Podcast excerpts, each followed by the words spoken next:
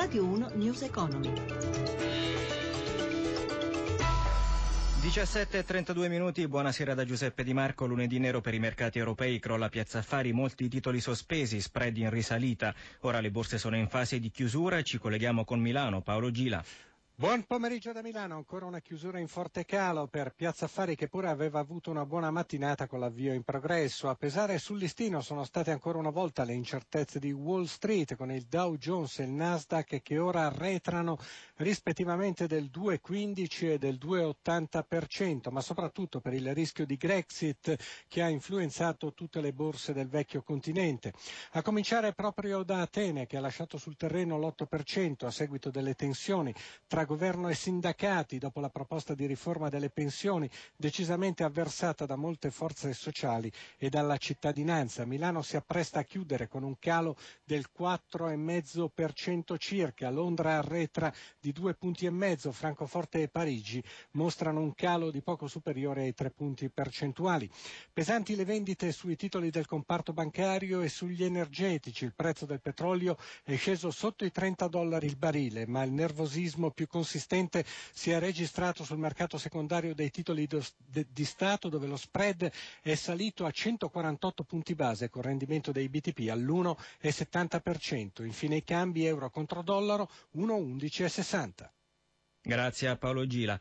Tra i titoli peggiori oggi a Piazza Affari, Saipem che si è presentata al mercato ricapitalizzata ma è arrivata a perdere oltre il 24%. Anna Trebbi ha chiesto all'analista di Unicredit MIB, Carlo Aloisio, di spiegarci le ragioni di questo andamento si va a concludere un'operazione tecnica molto importante e complessa. L'aumento di capitale prevedeva 22 nuove azioni ogni vecchia azione posseduta, quindi una parte molto diluitiva del capitale e soprattutto anche molto onerosa per chi ha aderito a questa operazione. Questo è anche un motivo per cui il titolo e gli stessi diritti nelle scorse settimane hanno avuto delle oscillazioni molto importanti. Questa operazione era volta a dare una maggiore solidità e prospettive migliori per il futuro. È che è avvenuta in un momento di mercato estremamente difficile e con volatilità e nervosismo. Ci sono possibilità di miglioramento? Sicuramente sì anche oggi nonostante il mercato sia stato basso abbiamo un prezzo del titolo che per la maggior parte della giornata è stato al di sopra dei valori in cui le nuove azioni vengono sottoscritte. Chiaramente rispetto ai valori iniziali dell'operazione di aumento è molto sceso. Resta il problema del petrolio, sempre in altalena, quali sono le prospettive dei titoli petroliferi? Qualora dovessero migliorare le richieste di materie prime e di petrolio sicuramente miglioreranno anche quelle del titolo. C'è da aspettarsi un uh, rimbalzo del prezzo del petrolio? Assolutamente sì, questo vale come regola di mercato per tutto. Un consiglio che posso dare è cercare sempre di non farsi prendere una eccessiva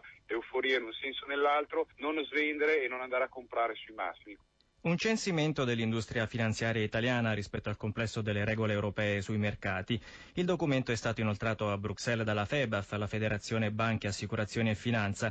Lo scopo è quello di rendere più trasparente il rapporto tra istituti di credito e utenti, spiega il segretario generale Paolo Garonna al microfono di Gelsomina Testa avviato un percorso verso una reale semplificazione e per una migliore efficienza delle regole. Noi specificamente per quel che riguarda le banche abbiamo posto l'accento su una serie di fattori come per esempio i requisiti di capitale, l'attenzione poi per il finanziamento delle piccole imprese eh, questo è molto importante, l'attenzione è per, nel rapporto tra mercati regolati e non regolati perché occorre evitare che eh, guardando troppo e stringendo troppo i bulloni sui mercati regolati poi si dia spazio all'economia grigia, ai mercati non regolati. Io credo che da questo avvio di percorso che riguarda la creazione di un'unione del mercato dei capitali eh, ci possiamo aspettare una semplificazione per quel che riguarda i rapporti anche tra banche, clienti, eh, banche tra loro e banche e governo. Cosa avete proposto invece per le assicurazioni? Abbiamo introdotto un quadro molto ambizioso che è questo Solvency, un quadro nuovo di regolamentazione che ha una